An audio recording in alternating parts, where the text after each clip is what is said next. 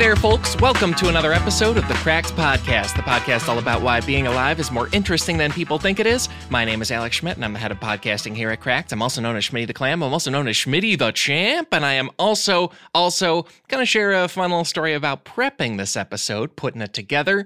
By the way, our topic for the show is ridiculous myths everyone believes about the Old West. One more time, that is ridiculous myths everyone believes about the Old West. And here's that fun story. There I am preparing, digging through sources, working with our guests, and after hours of that, I said, hey, I deserve a TV break. And since I've been thinking about cowboys all the time, I, I want to like take a real break and watch something that has nothing to do with the West, no cowboys in it, really easy.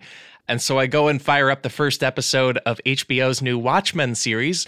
It opens with a invented silent movie about a real person named Bass Reeves, who was an amazing lawman uh, and also a black person in real history. So I, I didn't get a break. I did get another sign that the Old West is one of our most dominant cultural things in the United States. Everyone thinks about it, everyone talks about it. It's all over movies and TV and this goofy comic book show. I first learned about Bass Reeves from cracked.com as a reader. It was an article, Five Badass Characters You're Picturing Totally Incorrectly, written by Kathy Benjamin. The article covers everything from European knights to Japanese samurai to American cowboys, and the cowboy part is where I discovered African American lawman Bass Reeves. That might be where you learned his story for the first time, too. And today we are digging into cracked articles and many, many other sources for a picture of how the Old West actually worked and actually looked and did not fit what most Westerns have told you about it. We'll also dig into myths about the Westerns that are uh, also very, very interesting. There are myths on myths on myths in this one, and I think that's really fun. Also, one bit of background for uh, this this overall period we're talking about, right? Like, what is the Old West? Uh, well, for one thing, it's the western part of the U.S. Great, knocked out. Uh, but also in terms of the years of it, the beginning of it, most historians date around 1865, partly because of migration patterns, and also partly because in 1865 the U.S. Civil War ended, and so people were less busy shooting each other and started looking for land in a western direction. And of course, by people, I mean people who were not already living in the West and pushed off that land. That will come up very often in this episode. Anyway, 1865 is sort of our starting line.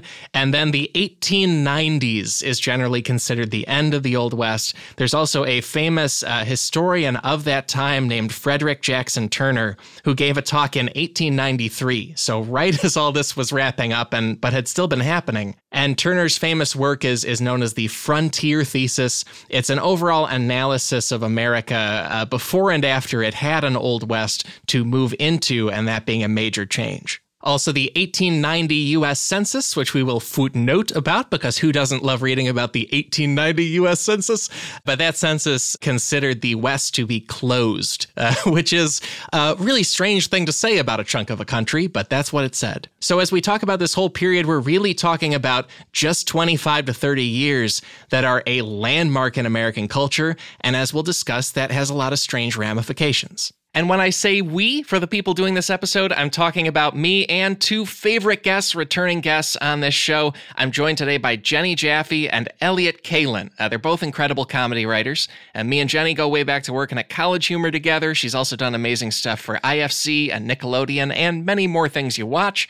You may know Elliott from his movie podcast, The Flophouse, his history podcast, Presidents Are People Too, his children's books, or his writing for TV shows like The Daily Show and Mystery Science Theater 3000. And as you'll hear right at the top of this, Jenny and Elliott are making an animated comedy set in the Old West. It will be on TVs in the future. Pretty neat. And I thought they are the perfect, uh, relevant, funny people to get into this topic with. Turned out to be true. Really lucky. And let's let you hear that. Please sit back or sit at a poker table in an Old West saloon, slipping an extra ace in and out of your sleeve, even though card mass production could not have been very good. I, I don't know why they can't tell the card back is different when it's the cheating card. Seems really hard to nail that in, in olden times, but who knows? Either way, here's this episode of the Cracked Podcast with Jenny Jaffe and Elliott Kalan. I'll be back after we wrap up. Talk to you then.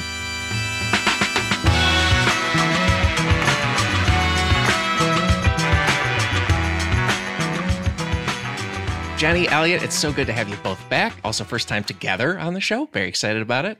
And we're getting historical today, and the both of you are working on a really exciting new thing, upcoming thing, which is an animated show set in the Old West. Very fun. Yeah, we're. Uh, uh, we, I bet we. I guess we can say everything about it that's already been announced. And only that is Yeah, I my figured. understanding. Yeah. So it's a it's a show for the Fox television channel that we're calling Saloon, and it's yeah, it's set in the Old West Yeah. because we both love the Old West. Yeah.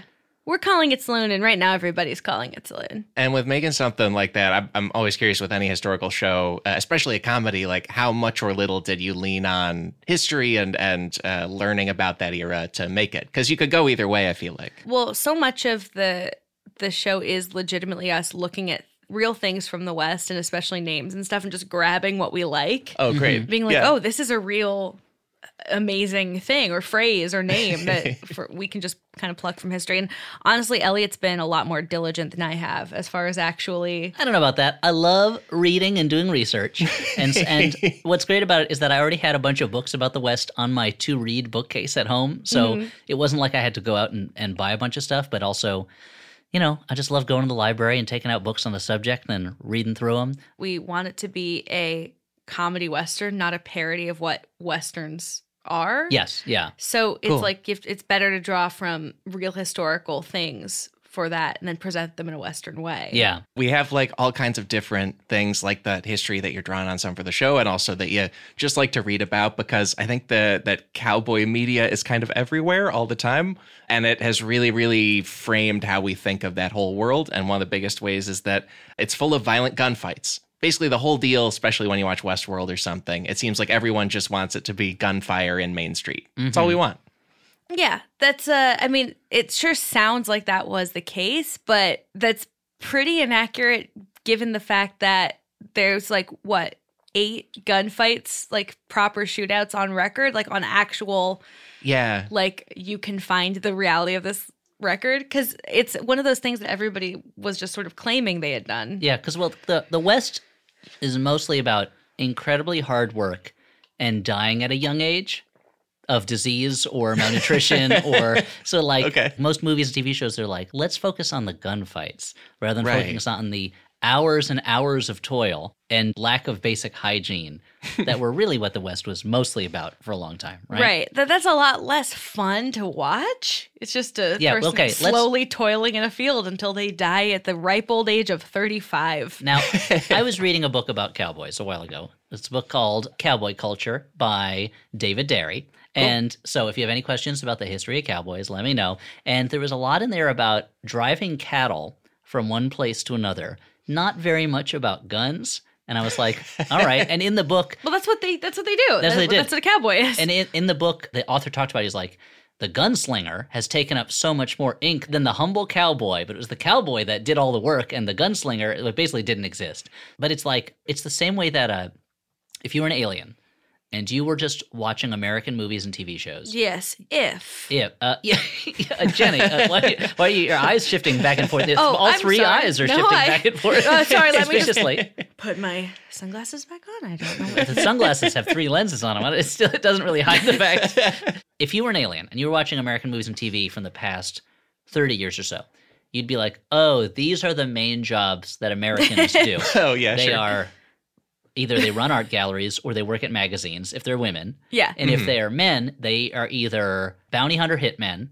assassins, Yeah. Astronauts. astronauts." Or superheroes, and so it's like, so like you really Yeah. can't. Uh, movies and TV are going to gravitate towards the most exciting 0.0001 percent of humanity, and not the the rest of you For some reason, they're all architects in romantic comedies. yeah, yeah. Like they all like all men in romantic comedies are like something very like warm and and sturdy sounding. oh, an architect. like- he can build things. right. This- he understands the importance of a home. Yes, Ah. exactly. or they're like a bad boy chef. Yeah. Oh, I do love a bad boy chef. Mm-hmm. Yeah, or or the like millions of greeting card jobs that are available Oh, yeah. in the United States I, uh, for so men. the TV show Caroline in the City really threw me off when I was growing up because I was like, oh, it's easy to get a job working at a greeting card company. Like Right. you could just make a living writing those cards. One, there's not that many jobs, and two, from the people I know who do it, you cannot make a great living. Uh, you certainly can't afford to live in the city. That's that's for sure. There's also an endless appetite for adorable, like artisan cupcake shops in oh, huge Oh, yeah. cities. Yeah. if you are a single woman living in New York, it's very easy to run your own cupcake shop in Manhattan. so when you look at it that way, it's not that surprising that like there's a disproportionate amount of gunfights in westerns, right? yeah, because you don't want Yeah. the people with the actual job. You want the people who are like going rogue.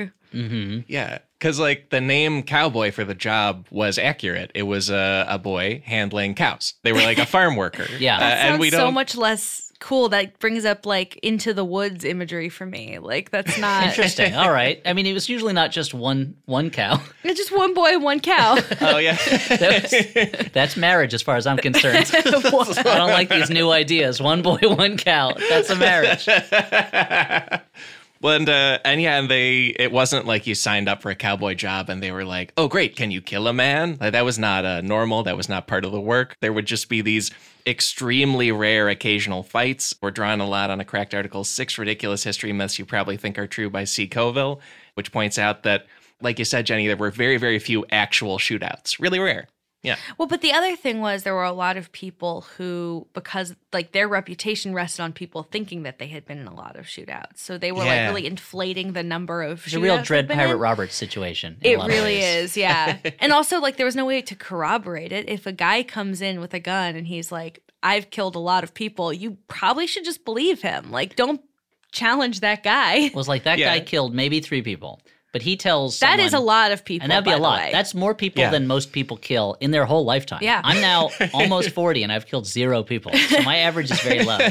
The, uh, I've killed one or two, and I'm getting very stressed about it. yeah, Yeah, Oh, it just well, okay, seems like. I need to. You got to really step step up asking my me to help you clean up bodies from your house. I like the idea of knowing your number as one or two. Like, ah, maybe there was another one in Like there. I've killed two people know. that I know of. I mean, again, saying as American citizens who pay taxes, the blood of thousands is on our hands. Oh, as, yeah. as we support the military. But Millions. still, so this guy says he's like, I killed three people, and he tells someone else, I killed eight people, and then that person is writing a newspaper article, and they're like, mm, I'm going to say 23 people, like this. That's a better number. It's just like a big number. Let's do that. yeah. It makes the West more exciting when you think about it. The West is one of those weird times. The West is kind of like Silicon Valley or the 60s, in that it was a time that was actively creating its own myth while it was still okay, around. Yeah. It was Oh, one of those yeah. times where it was like, we are going to create our idea of ourselves as being more exciting than we actually are, partly to draw people out to the West, because we need to fill all these enormous open spaces with human beings, because this ground isn't going to cultivate itself. These Indians aren't going to get pushed off the land by themselves. Yeah. Uh, they, by themselves, they would stay. They liked it there. Uh, but, uh, but also that, like, people wanted to, I think in many cases, this is just me, armchair psychoanalyzing, wanted to feel justified in doing these things that they were doing that were so difficult and so hard and so grueling and uncomfortable.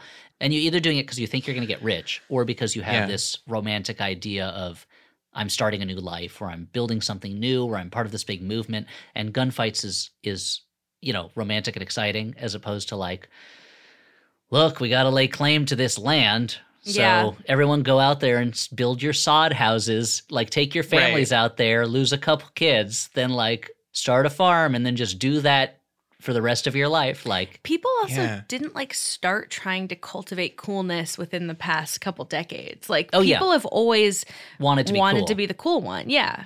Like that's uh There's a thing I tell people all the time when I'm telling them about movies made in the 1930s, which is they didn't invent sex in the 1960s. Like if there's a joke in a movie in the 1930s about, and you're like, they didn't even realize that's a sex joke. I'm like, they did, dude. Like they were having Yeah. way more sex then than we are now. But like, yeah, the, people always wanted to be cool and exciting. right. Yeah, yeah. It- and their idea of that was different than it is now, but it was still there was a desire to be like liked and appreciated and admired and feel like you were part of something. That- yeah, know? people are exactly the same decade to decade. Just the sort of like minutia of whatever that stuff is Mm-hmm. is like the same. all the things that seem cool now. Like eventually, 40 years from now, some mom is going to be singing I'm the bad guy. And, Yeah. and her daughter's going to be like, ugh, enough of your old person music. That enough of your old person EDM. I don't need this. Not that that's EDM, but you know what I mean. yeah, exactly. Cowboys also wanted to be cool. They also wanted to seem cool. They wanted to seem, I mean, there's so many Western movies. William Eyelash would have been a great cowboy name. Uh, I don't know. It's more like a, like a, good. Billy Eyelash. Billy, I, Billy Eyelash maybe. William Eyelash He is kind could of like, shoot a, your like eyelash an Elizabethan off. fop. I don't know. but uh, that like there's a, there's a lot of movies where young guys like run off to go out west because they think it's going to be cool. Yeah. And I don't know how many actually did that, but I feel that feeling is probably accurate. Yeah, there's you know? a lot of Yeah. like, I mean, they don't say it like this, but it's a lot of God, mom, like you don't understand me. I'm gonna go find myself. But then Mhm. instead of going to Burning Man, they go to the place where Burning Man eventually would be. Yeah, and then they tell someone I burned a man once, but they didn't really. like they just made that up.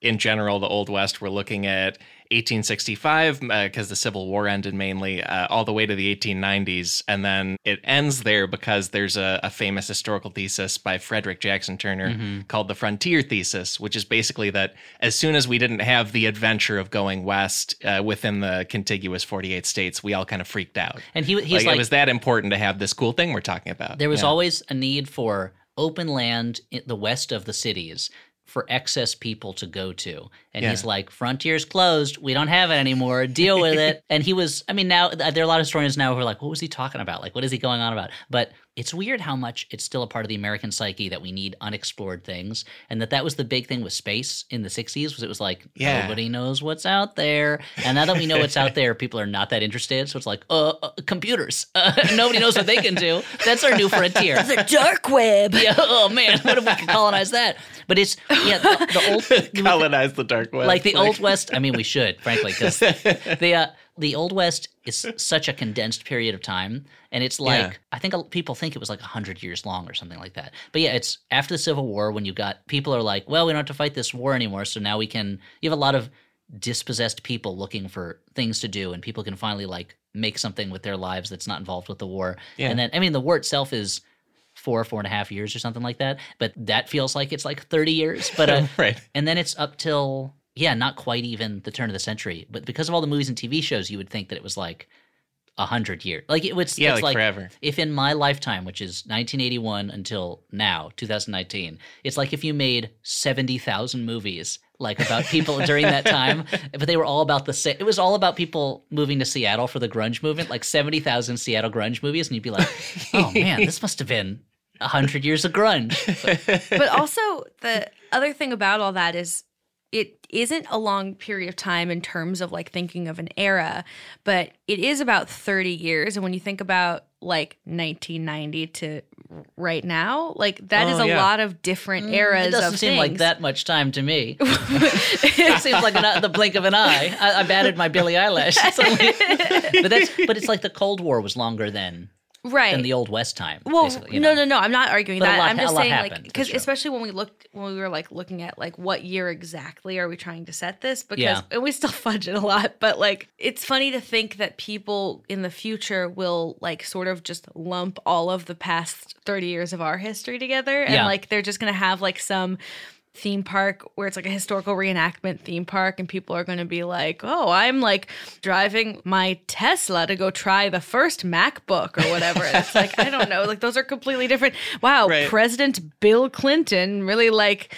listening to this lady gaga it's like this is all very different eras It's all not the same. What are you Right. gonna do? but it's like play- as to future people that looks the same I'll play Fortnite on my Atari Atari 2600. Like, exactly. like no, you can't do that. Well, it's like we were talking a little bit about the restaurant Medieval Times. And Medieval Times, like, that was a big swath of history. But we're like, yeah, yeah, knights, princess, castle, whatever. it, And, like, yeah. all this different stuff. Had, like, there's, a- there's a, I think sometimes about how fashion in like the 17th century it was like oh for 10 years it was like wide neck ruffs and then people were going for the narrow neck ruffs Right. and like they different types of knee breeches but to us it all looks the same but to them they must have Yeah. been like wow that's so outdated yeah, you would have seen someone from with a narrow neck ruff, and you'd be like, "Dude, what are you thinking? We're all wearing wide neck ruffs now." but the same way that people. 100 200 300 years from now if you know if there is such a thing as people in that time period uh, they'll see pictures of the 20th century and they'll be like oh jeans everyone was wearing jeans boot cut won't mean anything to them like skinny jeans won't mean anything to them it'll just Yeah. be like oh denim pants for like 70 years everyone was wearing denim pants got it same pants all the time Also, yeah, like- for everything. Yeah. phones are going to be the other thing where it's like if you look at a movie and somebody's got a flip phone, you're Oh, like, hilarious. this is that's so outdated. They're just going to look at any kind of yeah the way that we phone. think of phones and be like, that is all clearly that era. Maybe not flip phones, but any kind of iPhone. Because I think if you look at like an older iPhone, you're like, this movie was made yeah, 10 really. years ago. yeah You can tell, yeah. But if you wa- if you were looking at a movie from the 1930s and a movie from the 1950s, you wouldn't be like, hmm, I can see the difference in the hats. But to anyone from that time, they're like, I remember those hats. like, I remember when we wore those hats. Yeah. Do I still have my 30s hat? I don't know. Uh, I wonder if the it's going to make a comeback. Yeah. With these cowboys, we have some fashion stuff with them. Specifically, that there's a myth in general that cowboys wore cowboy hats. The way we think of it, like a Right. cowboy hat Yeah, on, on a modern Like a 10 gallon. Cowboys did not wear ornamental, non functional hats. Yeah, that wouldn't make uh, no sense. Yeah, they Because- mostly wore hats that like made sense to wear. But they're not as cool looking. Yeah, they were farm workers. A lot of them were are sort of almost sombrero looking to us, like a much wider, flatter brim. And then also they kind of did the thing where, you know, like a modern farmer today will just be wearing a hat and it's not that functional, but they just enjoy it. They had top hats, they had weird flat hats on. And then also there a lot a of few, bowler hats. People loved bowler hats back then. Yeah, and there's a Western historian Lucius Beebe claims the bowler hat was quote What the a hat that won the. West. Mm-hmm. So yeah, bowlers like uh you know like, like Wimpy from Popeye or something. Like they were all wearing that in the West. We don't think of it. Yeah, I mean it's Well, you think bad guys are because bowler hats look Oh. kind of like rich to us, I think. So we're uh, like, only only because Yeah. they, we think of them as like banker hats. yeah, that's what I'm thinking of. So like the bad guy. But we have to remember this was Oh. a time when everybody wore hats. so the idea of someone wearing a hat didn't mean like, oh, fancy. Like if you didn't wear a hat, it was like, get a hat on your head, man. What are you doing? Where's your hat? In Western movies, there's always the one guy who has a string on his hat to hold his hat on. Uh-huh. And as a kid, I was always like, Oh. that looks so lame to me. But it's like, no, it makes perfect sense. If you're riding a horse, you should have a string on your hat so that your hat doesn't fly off your head. It's a functional thing. Like the hat's purpose is to keep the sun off of your head and to stay on your head when you're riding a horse or just walking around. But as with a lot of Western stuff, or with, with things in general, once something stops being functional and starts being ornamental, it gets like cooler looking and like becomes the thing. And like most of the guys who wear cowboy hats now, they're not wearing it to like keep the sun out of their eyes as they ride across the range. And the same way that a lot of guys who wear cowboy boots, they don't need cowboy boots, like so they get like or the I used to Ooh, wear. can we talk cowboy boots for a sec? Mhm, I want to sure. talk about my favorite thing that I learned from these articles. Yes. the pointy toed cowboy Yes. boot dancing. Did you watch the documentary, the like mini documentary from no, I read about it, but I didn't get to watch it. it. I was so charmed by it yeah, because and it it's a modern thing. It is mod. It's a modern trend in Mexico. In there's a specific city it started in, the name of which is escaping me. But Me too. It'll be in the it- footnotes yeah, for yeah. people. It is Yeah. a specific kind of dance that the thing about it is that you do the dance with these cowboy boots with such long pointy like they look to me like what I would think of as like a genie shoe. Mhm. Yeah. Like but like much much longer and pointier and you can go as long and pointy as you want with them like and these guys like at least a lot of them are like kind of young like they seem like maybe teenagers or like guys in their 20s will like modify their own boots to make them like as long and as curvy and rounded as possible yeah. they're completely impractical, but it is like this sort of subculture, and they compete in dance competitions wearing these particular boots. It's so charming and cool to watch, and the boots are so non-functional, but it's such oh a yeah, thing. folks. If you look in the footnotes, they are extremely long points on them. Like whatever you're thinking of, it's longer. longer. It It's seems like- impossible to walk in. It Yeah. does seem impossible to walk in. Like that's why it's a flex to dance in them because Yeah. you're like, I'm so good at wearing these boots. I mean, it's like at first blush, there's something about it where you're like that looks really silly, and then it's like heels, high heels are silly. Like this is exactly kind of the same thing. Botas picudas are what they're called. Yeah. Yeah. Uh, and apparently people dance to electronic music in them, Yeah. which is uh, like about the Those- furthest from cowboy times we can get and very exciting. Well, why not? Yeah. Look, I don't know. If you, if you played electronic music for cowboys, I'm sure they'd be like, yeah, it's toe tapping. Okay. But yeah, that's a good question. I wonder if they would be into it. Cowboys seem like they would be chill about that kind of stuff. I mean, uh, real cowboys or movie cowboys? Well, real cowboys probably would have been a little less charmed by it. You never They, know. they you seem know like they have too much real stuff to do. But that's when you got a lot of real stuff to do that you need that kind of release. Actors who played movie cowboys seem like they would have been really Well, not into movie this. cowboys and the actors who played them seem to have had a much more defined and limited view of what a cowboy could be than actual cow Because it's like you're saying, like if you're actually working with cows and you're uh, you're working either on a ranch or you're doing a cattle drive or something, you're not like I, be- I have to have the exact right kerchief. Oh, I need to like. I bet uh, I'm not a real cowboy if I don't have this piping on my western shirt. It's like in the book Cowboy Culture that I mentioned earlier. It was like they're talking about you bought like a set of clothes and they got disgusting on a cattle drive, and then you threw them away and you bought a new set of clothes because they were so destroyed. So like you couldn't be too precious about them. But if you're playing a cowboy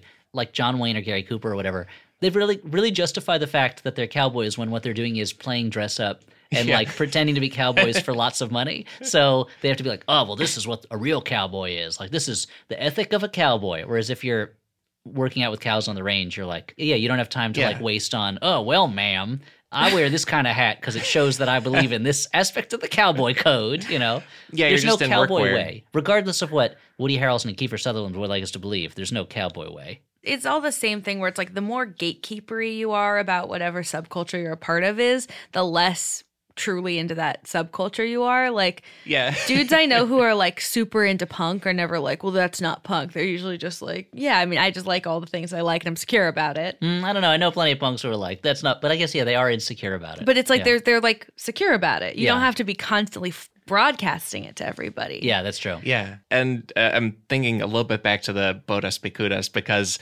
it is like a very wild, modern version of cowboy dress that's obvious, and I feel like the hats and everything else we can look at here would look that way to actual cowboys. Like the uh, the Stetson that we think of as a cowboy hat was not really worn at the time, and it would seem really Like, ornamental That's and so weird. Yeah. Well, impractical. It's like the scene in uh, Back to the Future 3 when Marty goes back and he's wearing that jacket with all the fringes on it and everything. And everyone's like, what are you doing? Like, what are you wearing? Like, what is that? like, it's uh, like that the stuff that movie cowboys would wear is not what like cowboy Yeah. cowboys would wear, you know? And then as far as guns go, we've got a lot here about like we said before, the Old West was not really full of violent, crazy gunfights. The records of people like Billy the Kid, he claimed dozens of murders. Historians think it was closer to four, uh, which is not the the crazy gunfighting it's thing. to not look no for. murders. It's Yeah, a lot. I mean, it's pretty again, murdery, for a- yeah. one person. Pretty that's pretty mur- That's still someone you don't want running around. It's not like you're like, oh, you're under five. It's okay. like keep going. But I think we think like because if somebody said in the year 2019, yeah, I've killed four people, you'd be like, you should be in prison. This is like, Right. what's wrong with you? Please don't be in any room that I'm also in. but because it's like the old west, I guess there's part of me that's like four. That's not like I, my jerk Right. knee-jerk reaction is just Yeah. like, yeah, everybody could just kill. It's the wild west, and like that. And I don't mean it in terms of the colloquial expression. It was the wild west of blank. I mean literally, it was the era we think of as the wild west. but Yeah. how wild was it, really, Jenny? Well, that's what we're here to find out. Yeah, well, it's also like that. You'd see whenever there's a big gunfight, there was like a lot of newspaper talk about it, and if that was a regular thing, there would not be such a newspaper. Like, Yeah, you, right. can kind of see that now with the coverage of fires in California, where we're still at the level of like, ah, these fires, but we're getting to the place where people are gonna be like, fire over there, and then eventually it's just not gonna make the news. It's just gonna be real It's like Yeah. report. mass shootings. Yeah, yeah, well, and with, yeah. Yeah. with shooting, we ironically have far more shootings now, I think, than we did then. Yeah, we'll uh, we'll link to. Uh, there's a Smithsonian article here called "Gun Control is as old as the Old West," and it draws on a lot of sources for the gunfights just being super rare and the gun violence being. It seems like much rarer then. Uh, historian Rick Shenkman says that at the 1881 gunfight at the OK Corral, which is one of the most famous gunfights ever, there were three deaths. And that contributed to a total of five all year for the town of Tombstone, which was its bloodiest year ever. And that's a like one of the most famous Old West Yeah. towns and Now, shootouts. Not to play devil's advocate too much. Here we go. But part of it was that it was a lot harder to shoot people with guns back then. Like guns were not as accurate then as they are now. So you could have a shootout where people didn't really get seriously hurt, but also and the guns were just not as powerful a lot of them. But also that for a town of Tombstone, that's a lot of people. Like there were That's there was true, no yeah. city or town back then as big as the big cities and towns now. I mean, it's still crazy that what was it a year or two ago that New York was like we had a whole weekend with no shootings. We did it, everybody. And I was like, oh, good, good job, I guess. But there's also millions and millions of people there. Whereas, like, five deaths in one year for a town the size of Tombstone is probably still pretty crazy. But they- Yeah. but a lot of the towns, like, you couldn't just walk around with guns all the time on Yeah. you. That was the big thing was that, like, the sheriff would be like, okay, check in your guns. You got to leave them here with me. And then usually some prankster would sneak their gun in. Oh boy. Also, Yeah, like we, it's the town's name was Tombstone, which I do feel like is part of the reason we're all like, lots of people probably died there. Yeah, this Sounds or like, or like Deadwood. We're like, not, Deadwood, not yeah. that much happened, but they're like, yeah, but it's called Deadwood. Whereas if those towns were just named after whoever started, oh no, maybe they were named after guys named like Jack Tombstone and Roger Deadwood. But if those towns were called like I don't know Cerritos, you'd be like, yeah, that sounds Yeah, like a town. I guess I was Yeah, just thinking of any right, it would be. any town close by. Like, uh, watch out, boys, you're going to Mariposa. oh, that doesn't sound so bad. Oh yeah, yes it doesn't. Okay. oh, you better get get ready, boys, and we're going to Glendale, the Jewel City. We're heading to West Hollywood. Isn't that just part of Los Angeles? It is its own municipality. it has a mayor, kind of. The other thing about this is you have to kind of contextualize the fact that now that we're talking about it, there were also duels happening on the East Coast during this time. I don't feel like we think about like New York City in the year 1895. Not like as gangs of New. York happened somewhere in there, right? Yeah, well, that was like the 1860s. Right. So, So that's, like, things right were before the pretty Sarah, deadly but- elsewhere. Yeah, like sure. comparatively Yeah. for the time, the West wasn't that wild. Uh, maybe. Take that, yeah. the West. Yeah, Yeah. West. You think you're all that? You're not so wild. it is true that we gotta we gotta keep it in the context of lots of violence and murder in the past. And then as far as the stats on like Western murder, that same Smithsonian article cites historian Robert Dykstra, who looked at the five biggest cattle towns in Kansas, which all had hundreds to over a thousand people in them.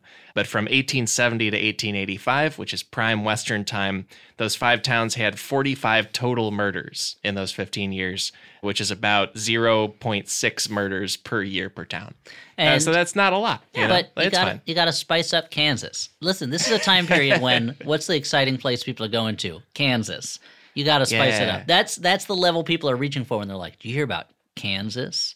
Like, we got to go over to Kansas. That's where the crazy stuff is happening. That's true. Whereas literally by the time you get to like the 30s, even, which is almost 100 years ago now, in Wizard of Oz, Kansas is literally synonymous with like the most Home. boring place you could be. It's where everyone is, and like Oz is the wild place. But not like, and then you got to look at like how many people were actually dying in Oz. Not that many. One witch, no, two witches over the course of that entire year. That's Just true. The, Yeah. witch of the east and the witch of the west. But we look back at that time and we're like, oh, witches were dying all over the place. Houses were constantly dropping on witches. One time it happened. One time. yeah, because of all the songs we misremember. that- The reason they were It's not a singing big about the deal. witch being dead was because it was so out of the ordinary. and now we just think that that's how it was in Oz. Witches were always dying and getting sung about. Yeah. yeah, yeah. UCLA history professor Stephen Aron says that Dodge City, Kansas, uh, which has a very wild name, even Dodge City. Wow. Yeah, you got to dodge Uh, out of the way. Bullets flying everywhere. Yeah, yeah. But they uh, they formed a city government in 1878, and literally their first law was no guns in town. Yeah, like you said, Elliott, you have to turn in the gun before you can enter.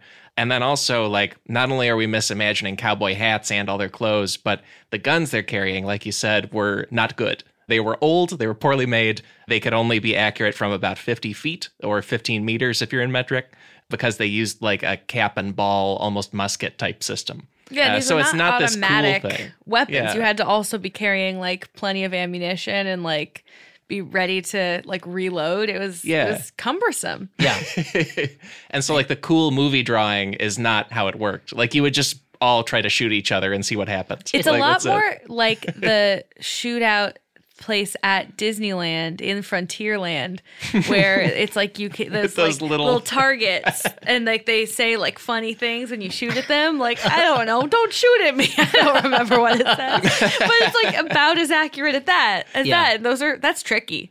Well, that was yeah. that one's tricky. because they're crappy guns. Well, it's similarly like uh, the way that that you think everyone in the past like that, that everyone's a like a nowadays like knows martial arts if you watch the movies or something. Yeah. But then like it's not everyone like everyone was a great gun shooter back then. Like again, there's a reason Annie Oakley was like famous because she was really good at shooting and nobody else was good. But then but when Right. in the movies it's more exciting to see Clint Eastwood go like like fanning the hammer on his pistol and just going bam bam bam bam getting like five or six guys.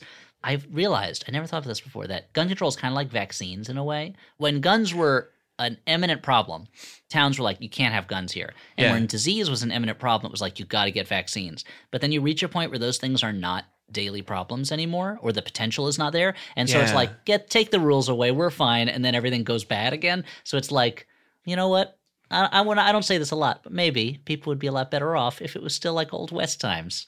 Again, I don't really mean that. Such a small segment would be better off. That uh, I, I mean, really think for one thing, our shoes would be much dirtier. that is definitely. I'm wearing Converse All Stars, it, and like they would get the white on that would get so covered in horse poop so fast. So there was one one of the articles that as I started reading it, I was like, this is a very strange point for them to make. And then they hit sort of the point that I think they were making. I was like, oh, I got it. And it started with like, there really wasn't that much violence between the actual settlers and Native Americans. yes. But, and I kept being like, what is the point of this? Because this all feels inaccurate. like, we know that this was uh, like, what, what's going on? And they were like, the government just was killing millions of Yeah. Native Americans. It's like, Yeah. oh, that's not better. like, it was mostly mostly the government and the military. Although yeah. like it wasn't civilian to Native American. It was like the military would go and be like, cleared this out for you guys. That's worse. It's all awful. It's all pretty bad. Yeah. It's all pretty bad. I just thought it was That's a funny key- that the another way thing the to get article was into. phrasing it, it started like, you don't really understand how it is. Oh. It was worse. Yeah, they're Right, saying- they're right. really- It doesn't say the Native Americans were fine. Yeah. Like, no, it, it They was. were like, This still is a as many as genocide. there always been. Yeah. Different perpetrators. Well, there's it's interesting. There's a book I want to mention. This there's a great, great, Yeah. great, great book that I read earlier this year called "Shadows at Dawn: An Apache Massacre and the Violence of History" by Karl Jacoby. That's Wow. about the Camp Grant massacre, and that was one where one of the ones where it wasn't the military, although most of them were, where it was the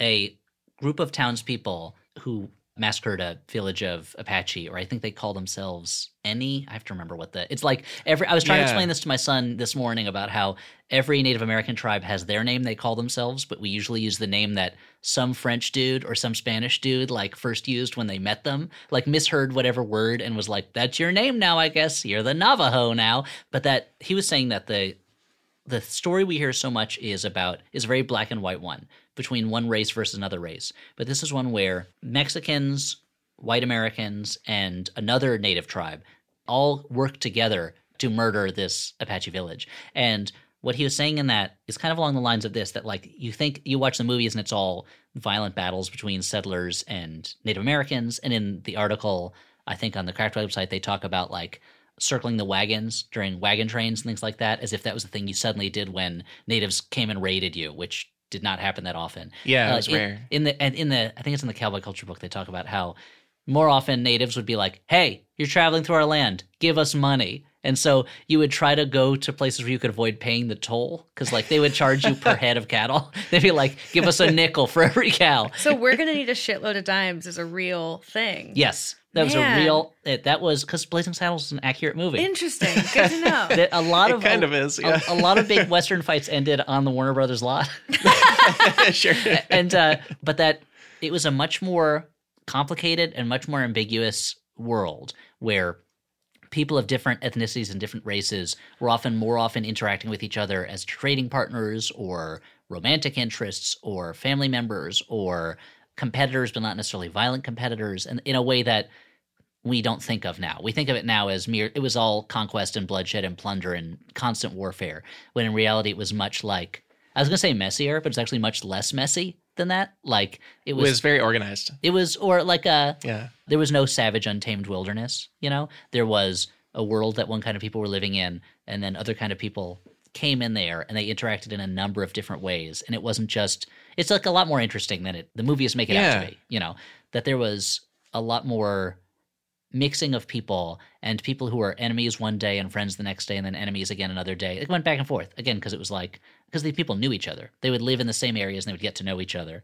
and then eventually America would get tired of those people living Yeah. there and be like, "All right, now we have to. Now we're gonna kill enough of you until you give up." You know, it's It all very not funny to talk about, and I Well- understand that I'm, I'm having yeah, no, no, jokes but no, but it's about. like No, an, it's an real. important part to talk about as Yeah. far as like, and we talk about this all the time, just like that as much fun as can be had with the old west. There was so much like truly horrifying elements of American history that Yeah. are like really tied into it. but also that something that gets thrown out in terms of our perspective of the West is often the native experience of it and how and Yeah. something that that book Shadows at Dawn really brought home to me was like, oh, this is not the defining event of the Apache people.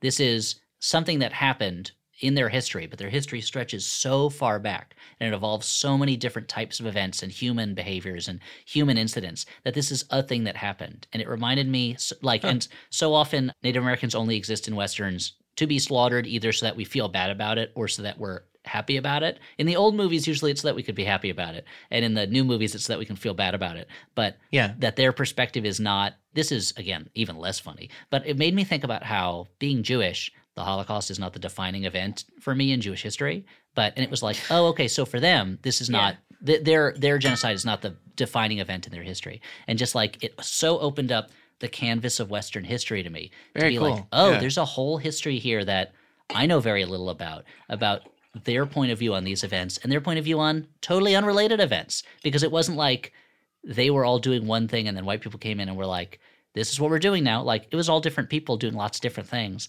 And living in lots of different ways and they had their own histories of interaction long before europeans came in and then even Sure. after europeans came in so it's like i really want to see a western that treats it from that point of view where it's like a truly native perspective where the emergence of white people on the horizon is not the only or or totality thing going on you know Yeah. but that interaction you described that does like statistically bear out that that would have been much much much more often the way they dealt with each other like when the when the white people were coming over the horizon. The cracked article here is five ridiculous myths everyone believes about the wild west by jay wisniewski and kevin nakamura and as you guys said there one of those myths is oh the settlers and the native americans were always fighting and no it was the us military was like exterminating the native americans Yeah. and then meanwhile, groups of settlers and groups of Native Americans would meet each other often. And then uh, Professor Keith Heyer Meldahl says that about 10 to 30,000 emigrants coming from the East died in general coming into the West.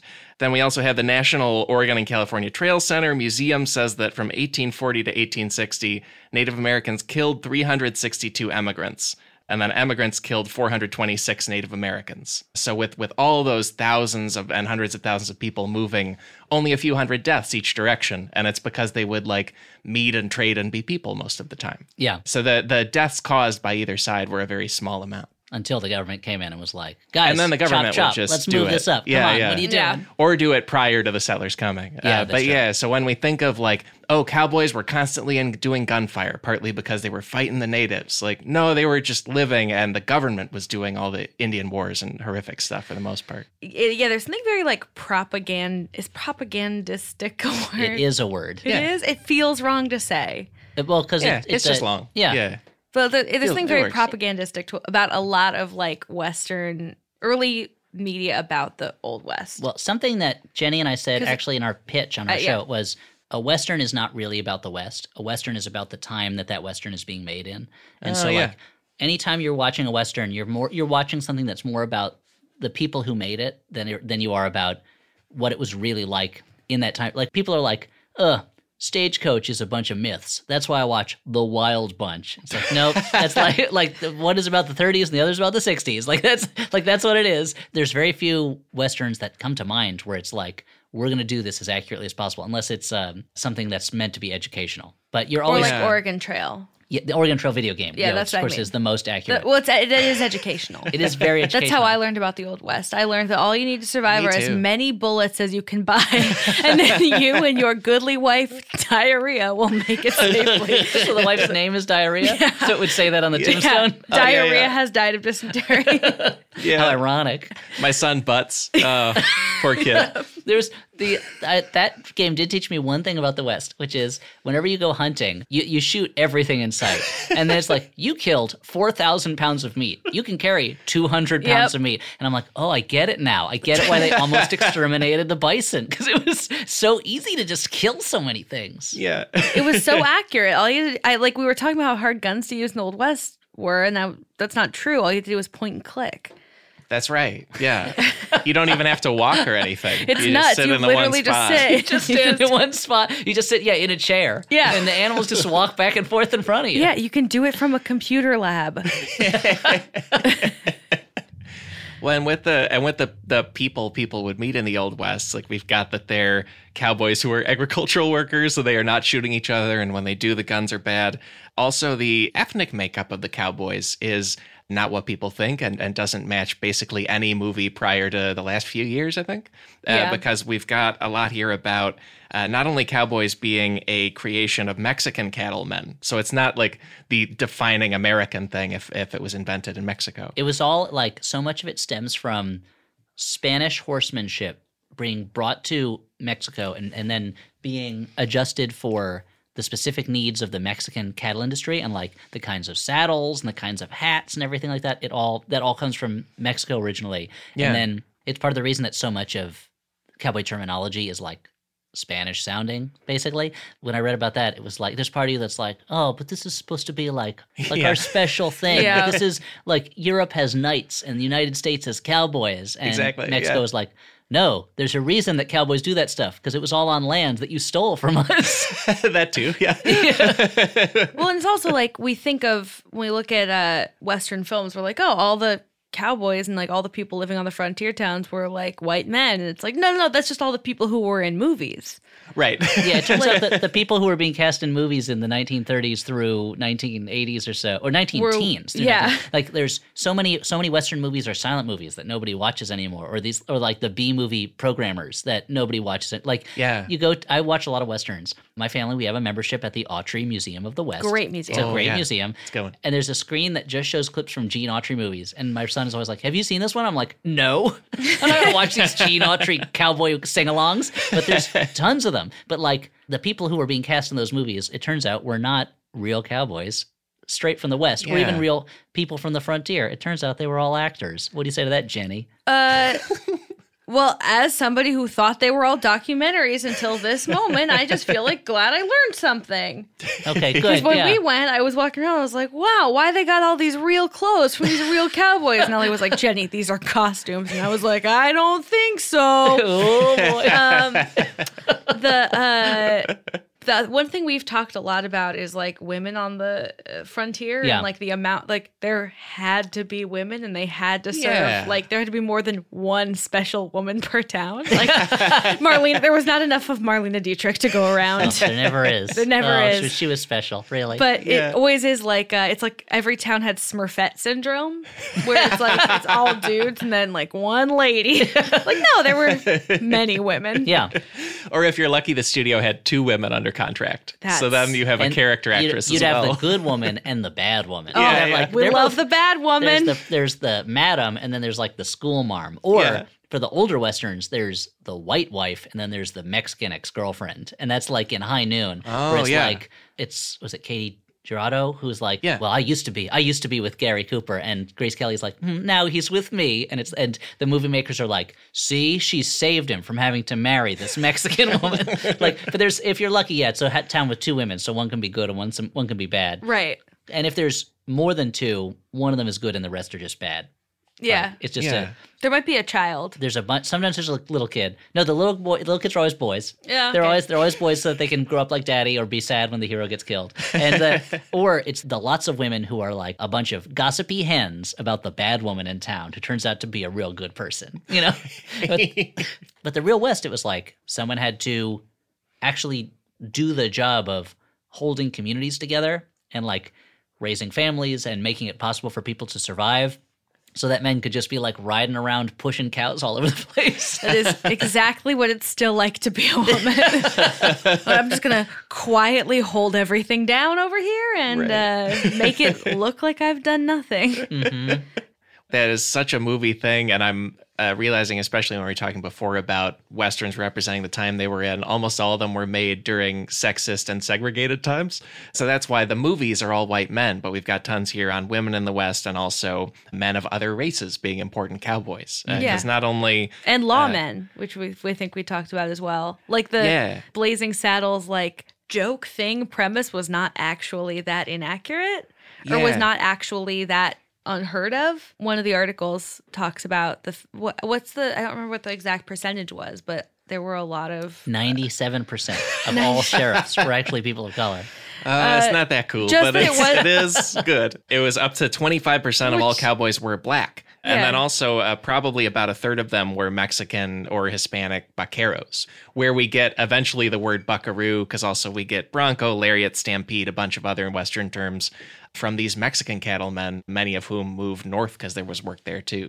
Uh, so if you're looking at a group of cowboys, it's a lot of Hispanic and black people in addition to white people. Again, in the movies, especially the old movies, there's usually one Mexican guy. He's kind of dopey. Maybe he's the cook, or maybe just takes care of the the one horse. But he's like nobody. Everyone jokes around with him. He's or everybody's he's the bad friend. guy. Or well, I was Oh, going to get to that on the ranch. Well, there's the Jewish one guys guy. play Mexican guys out who are in the- bad guys. out in the caves Right. where the bandits live. There's a Jewish man, Eli Wallach, play, playing a Mexican. Occasionally, an Italian is playing that Mexican, Yeah. but he's the bad guy Mexican. that But is yeah, it's- as of color as those movies get. Right, an Italian. Yeah. Yeah. but one of the uh, one of the articles makes the good point about black cowboys that there were a lot of people who, since this is all post Civil War, a lot of people leaving an enslaved condition and now looking for a new place to be where they can start a life away from a place that is designed to keep them down. yeah. And as much as they didn't necessarily find it to the standards that they should have in the West, there was still these new communities where they were allowed roles by the white establishment that they had not been in in the older parts of America. Yeah. older parts of the United States, I should say, because there have been people in that part of America for thousands of years. Yeah. forever. Yeah. Yeah. Uh, and it's not just like a an occasional thing that happened. According to PBS's show Texas Ranch House, not only were approximately a quarter of cowboys black, but that adds up to about 9,000 black cowboys, which for the population of the time is a lot of people. And then the lawman that Jenny mentioned, it's former Texas slave Bass Reeves, who had a 32 year career as a lawman, arresting about 3,000 felons, including his own son. And was That one is of commitment. That's awkward. yeah. That's very I awkward. don't know how that's not a movie already. It should It- just that- be a thing. Yeah, it, he was. You know, he caught him smoking weed, and he wanted to teach him a lesson. And Right. he oh, so that's sure what it was. Oh yeah, it was just Oh, it was realize just a that. dadly Oh. like cop car pull up. Oh, like, he caught him. He caught him with a cigarette, and he said, uh, "He said, oh well, look here. You're gonna have to smoke a whole carton of those." Yeah, exactly. He's like, "But I have to roll these myself. I've got to roll a whole carton." yes, and then smoke them all. My hands. oh man, that's the real problem. And also, uh, Bass Reeves in life had a Native American partner, and he also wore disguises when he worked. And so uh, that's pretty much the Lone Ranger's origin story. Well, there's no reason that you can't have a Black Lone Ranger in movies or TV.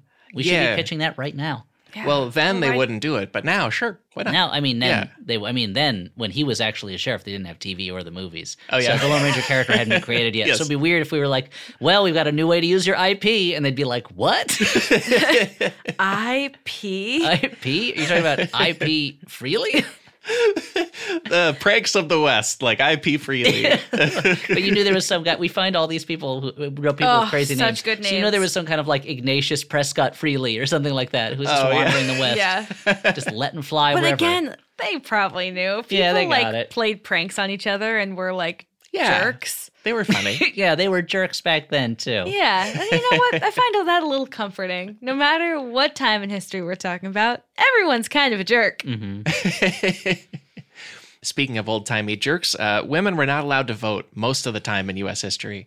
Uh, and then That's true. Next year's the hundredth anniversary. Yeah. very excited. I think jerks being the people keeping them down, not yeah, the yeah. women. No, the Uh, yeah. Wait. some of the women were jerks. Next year's the. I'm Next year's the I knew hundredth this. anniversary of the amendment. I think Trump, in honor of it, is going to revoke it. so it's like you got a good hundred years. That's all you, all you needed. Yeah, Yeah, you guys was- have really messed this up for a hundred Uh, years. here's a way to stop Warren from running against me. Now she can't vote. Hardy har har. I made her. I made him into like a pirate captain. but the uh, I think you're about to tell us that in uh, the Western states and Western territories or localities, often they could legally Yeah. vote. It was particularly common because uh, uh, right after the Civil War, many women suffrage activists were hoping, as they're doing the 13th, 14th, 15th Amendments to give former slaves the right to vote, just the men, we can just get women in there too because human rights. It'll, it'll be a thing we can do. And they couldn't. And so then they said, next, let's focus on the new Western states and territories where people are more independent and we think we can do it. And they had a lot of success in basically every state in the West. And we'll have a map noted. Either the territory or the state let women vote before 1920 when uh, the uh, 19th Amendment came along. That will have its anniversary next year. Oh, so exciting! That's nice. cool. Again, Yeah. you you said that, and I suddenly like was seized with a cold panic, Oh, no. realizing that really might happen. No, it won't. It's not. Uh, this, Ugh. you'd have to pass a new amendment and like two thirds of the state or states or whatever would have to ratify it. So maybe actually, now that I think about it. Honestly, And uh, and with that uh, with that women's suffrage in the West, it goes really far back ahead of the amendment. The Wyoming Territory let women vote in 1869, Utah 1870, and then also Washington, Montana, Alaska territories all allowed women to vote before 1920, and then most of the states as well: Colorado, Idaho, and California, Arizona, Kansas, Oregon, etc. I wonder if They just let them do it. Yeah, I wonder if it was a an issue partly of their not having enough people to hold full elections or of wanting to attract women there. That like we have all these Yeah. men working here and we need women to, you know, form good classic nuclear families. They didn't call them nuclear families at the time because they didn't have that concept. they were like, well, what, i- what does that even mean? Yeah. yeah, but if it was like, hey, come out here and you can vote too, and you can you can marry Slim or Well, that's or the some thing dude. is they're they're coming out and they're like, I don't know if I want to go out there. All the guys have one outfit and it's falling apart. Okay, how about this? You get to vote. Oh Yeah. God. Well, that's worth all almost dying of dysentery Yeah. for. Okay. Yeah, because uh, in the East they just weren't bothering to offer that incentive. Only New York and Michigan granted suffrage before the amendment, and it was three years beforehand, so so really late in the game. And in the 1910s, some Midwestern states started letting women just vote for president, not for the other offices, which seems like you know you're in the wrong, but you're just like trying to to give them something to calm them down. A lot you of know? American history is people knowing they're in the wrong, but being like, eh, we kind of want to keep doing this. Yeah, so But yeah, so the West was full of diverse men and women, many of them voting, which is a thing that is is never in the movie. It's always just guys shooting each other I mean, who are do- white. That's, that's legitimately more exciting than all the shootouts, like Yeah. on a I was human going to say the exact opposite Oh, thing. okay. From a cinematic point of view, I think shooting is more exciting than voting. It- to watch on screen, but it is a more exciting idea to know existed. Yeah, Yeah. that's true. Definitely a less fun movie is watching people like navigate the polling process and figuring out how to get to work. Because Yeah. you're like, okay, well, what time do I have to get there? Man, it's taking a lot longer than I thought. Has this person in front of me like never seen a ballot before? Why do they keep Right. me to get a new one? Like, yeah. And also, they didn't have stickers. They had to brand "I voted" onto your chest. Everybody was sitting for like long like pictures, like lithographs of themselves with the I voted. Yes, Someone- send it on social media. Yeah, at that put point- it up on a magic lantern in this town square. this last thing uh, we, we've talked a lot about real cowboys the real west and then this is sort of a, about the culture of it there's like a myth about the myths about it where we think that most movie westerns were like john wayne and clint eastwood and really gritty kind of stuff but we've got a lot here about how movie westerns were all kinds of things and the first huge hits were often singing cowboys and we, we know this a little bit from going to the Autry Museum. Gene Autry, the most famous uh, cowboy singer. but there's a whole guess bunch of them. these days, now that the Roy Rogers fried chicken chain and roast beef sandwich chain has fallen Yeah. into disrepair, I love cowboy music. We've listened to, I feel like, a lot, a lot of, of it. it. We listened to a lot of Marty Robbins while we're working on this. Oh, Yeah. wow. We pitched to Marty Robbins. We, not we Yeah. pitched to him. We pitched with his song. He's sadly no longer playing. with us. Yeah, but th- we we pitched part of the pitch involved us pretending to play guitar to a to an instrumental track of Oh, uh, wow. of the song Big Iron. Big Iron. Westerns. I think a lot of people don't realize that westerns were the first big movie genre, and they were the main movie genre. And for early TV, one of the two or three main TV genres for decades. And so it was like you had comedy westerns, you had romance westerns, you had adventure westerns, you had historical westerns, female westerns, not as many, and you had male westerns. And you did have, and at the Autry, you'll see poster from this, you did have westerns for primarily black audiences with black western stars. They just only played on mostly black movie circuits. Yeah. You had like all these there are so many different type of westerns. And so the ones we think of are like John Wayne, Clint Eastwood, maybe if people are lucky, they're familiar with Rory Calhoun. But you had tons of singing cowboys. You had tons of like comedy cowboys, and you, like all these many, many, many different types of westerns. Because at the time, it was like, what kind of movie are we going to see? Are we going to see a comedy or a romance or a western? Like that's all the movies that we're making, and something that I think is going to lead superhero movies down the down the the drain is that they already feel like a lot of the same thing, and a genre either has to diversify or die. And westerns diversified very quickly and for a long time, and then they died anyway because other stuff came along and. They, it's a very malleable genre. Yeah. Like you can do a lot with it and within this like huge scope of the world. I mean, even looking now Yeah. on TV, there's like in the past 10 years, you've had like Deadwood, you've had Westworld, you've had Hell on Wheels, You've had Saloon coming soon, uh, or eventually. You've had um, Like Justified is kind of modern version. yeah, Yeah. like Modern West. And Yeah. there's there's a lot of things you can do with it because the basic defining thing about a western is partly that it's just in a geographical place. Like Justified is in Kentucky, right? Which is Yeah. by no means considered the frontier west, but at one point was the west. It's more like any place where people are living kind of on the edge of survival to a certain think extent. space kind of like took over this in like the public imagination, but westerns were so cheap to make, and it's like they didn't have like the technology to make space look great. Like Yeah. until. I mean, I, I guess I 70s, think of the 60s and 70s as being like when space started taking over from the West. yeah. and even like the fact that like Star Trek, a lot of those actors were came from Western backgrounds, like they came from doing Western. Well, and the old thing that, Yeah. that they used to say was that Star Trek was wagon train in space. So many of the space movies were westerns that were like, uh, but instead of natives, we're shooting aliens. You know, Right. Like, oh, I've got a blaster in a holster, you know. yeah, they were treated this sort of the same way. But then I think that now, I guess because I was thinking about when you're talking about different TV shows set in the West, I'm like, yeah, but I can name so many more set in space. Yeah, that's true. well, even Firefly has a lot of Western people in it, and, and then there's a bunch of others that kind of draw on that. That's yeah. explicitly a space western. I mean, Too. they have horses in the opening credits, which is kind of crazy to me. but it's not. But it shouldn't be because it's like, yeah, makes sense. You're not going to just leave horses behind on Earth. Go, they're useful all over the place. Yeah. you don't have to ride tauntauns. Bring a horse with you. But like Western musicals were were totally a thing. That's people Uh, make fun of them of uh, paint, Paint, your wagon. I was about to say the paint, people think Paint Your Wagon is the Simpsons Paint Your Wagon. Yeah, they one they think it's not real because on The Simpsons 'Cause it's amazing. Because it's a, I mean, like it's when it's on The Simpsons, they're like, oh, that was a joke western. It's like, no, no, no, they're doing a parody of a real western, but also like it was not the far from the first western musical. Like when Paint Your Wagon came out, people were like, ah, a return to the heyday of western musicals. like the same way that uh there are kids watching like Stranger Things who are like, this is all new stuff, and then old guys like me have to be. Let me educate you on the movies of the 1980s. Yeah. right. I'm, I'm sure Paint Your Wagon came out and all the kids were like, "Oh, I can't wait to see Paint Your Wagon." Finally, they're combining the old west with music. The old timers were like, "Uh, let me sit you down and show you this silent eight millimeter condensed version of a Gene Autry movie." yeah. Now let me. I'll have to tell you, he's singing at this point. but All of history is just parents boring their kids with stuff. even in, 'cause- in the 17th century, they were like, "We used to wear narrow ruffs around our neck," and the kids were like, "Oh God, don't care." You better not drop me off at the one schoolroom wearing that narrow neck ruff, mom. I think it looks cool. It still fits. I could be a cool mom. and the one horse they're riding is like, yes, it looks great. It's like, you stay out of this.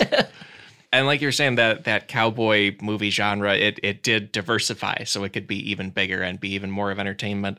And especially in the 30s and 40s, singing cowboys were some of the most popular movies uh, in all of America.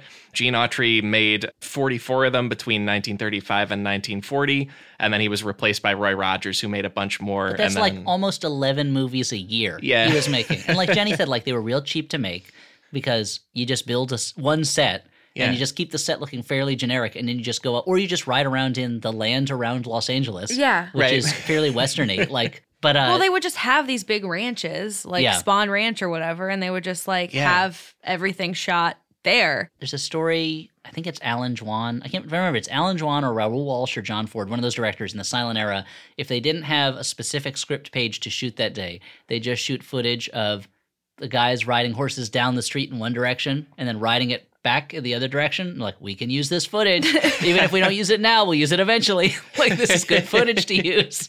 because all movies are guys on horses. That's Yeah. it. And then also, not only were all the movies cowboys, but they did a lot with it. Gene Autry, one of his biggest hits was a 12 part movie serial called The Phantom Empire, where he fights an evil emperor of a subterranean city. The Sing Cowboy movies got so weird. There was a Roy Rogers thing where he made two different movies where he fought the Soviets uh, who were trying to steal uranium. So there was one in 1947 called Under Nevada Skies and one in 1950 called Bells of Coronado, where they used the same crazy plot of somehow he's an old Western cowboy fighting the Soviets over nuclear material. There's a uh, there's an episode of Mystery Science Theater called The Painted Hills. That's a western, and they have and Crow has a joke in it. and Goes, no, is this the real Old West or the Roy Rogers Old West where they had cars and helicopters?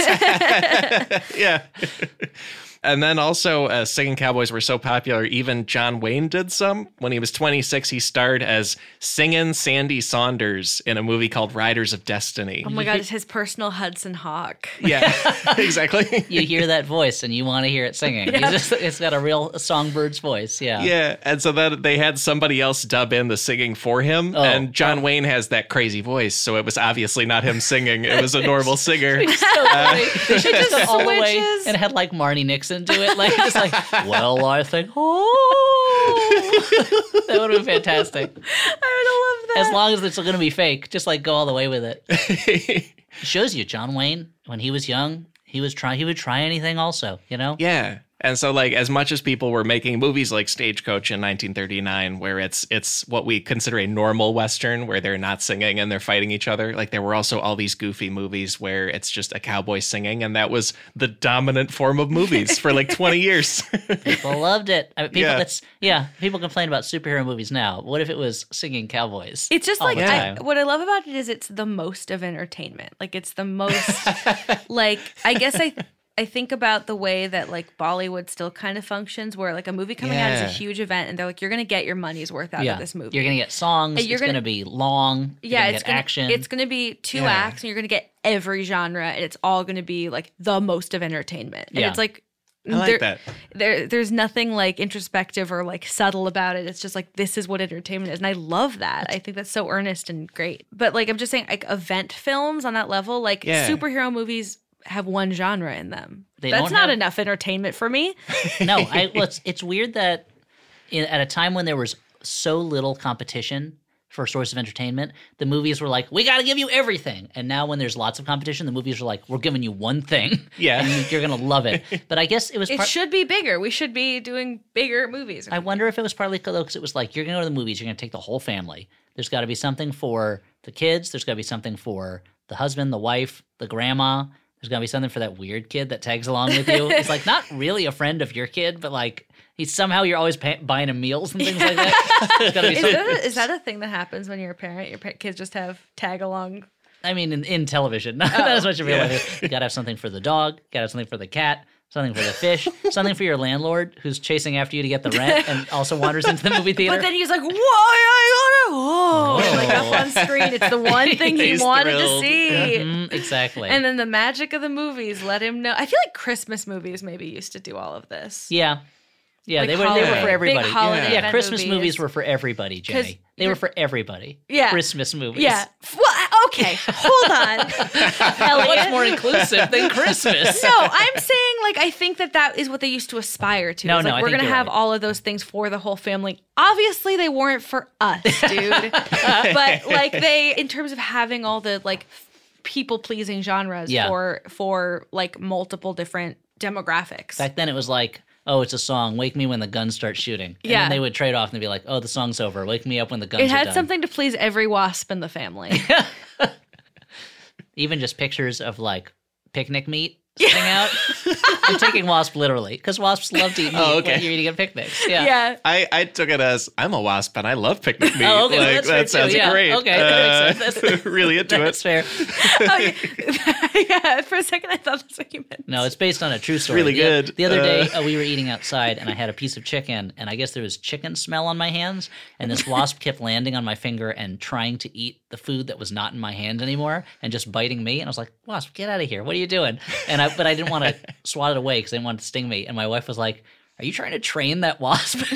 Because it because I was just looking at him at my hand, talking to him, going, "Go away, stop." That is the superhero origin story is that you're talking to a thing going, you gotta get out of here. And then your wife comes out and goes, hey, is somebody here? And you're just like, oh, no. Oh no, no, no, And no. you put it in your mouth or something. okay, and I get wasp powers. something somehow? goofy. Yeah, that's the plot of I Ant-Man turn and the into I Wasp. turn into Candyman. Yep. Mouthful of bees.